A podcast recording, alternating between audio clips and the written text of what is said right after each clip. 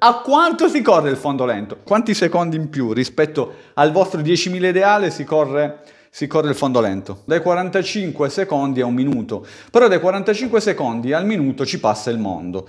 Allora, nel momento in cui siamo in forma, stiamo preparando gare, il fondo lento è un fondo eh, di ricostruzione, di rigenerazione, è anche allenante, lo possiamo correre anche a 45 secondi oltre il ritmo di 10.000. Corriamo il 10.004, lo corriamo a 4.45. Se stiamo preparando una maratona, il fondo lento addirittura ha una sessione che viene definita svelta da alcuni fisiologi, quindi esiste il fondo lungo svelto ed è un fondo lento più brillante, quindi siamo sui 30-35 secondi anche, si avvicina al medio ma non troppo. Invece il fondo lento che dobbiamo correre nel periodo di costruzione, dove la peculiarità è la facilità di esecuzione, non soltanto del periodo ma anche per il fondo. Perché coach domani faccio il fondo lento? È un fondo lento troppo tranquillo, c'è sempre un perché. Il fondo lento di costruzione in questo periodo che precede il potenziamento va corso anche un minuto. Se quel minuto è comodo, è volutamente comodo, non perché il coach è impazzito, ragazzi, vi ha messo il fondo lento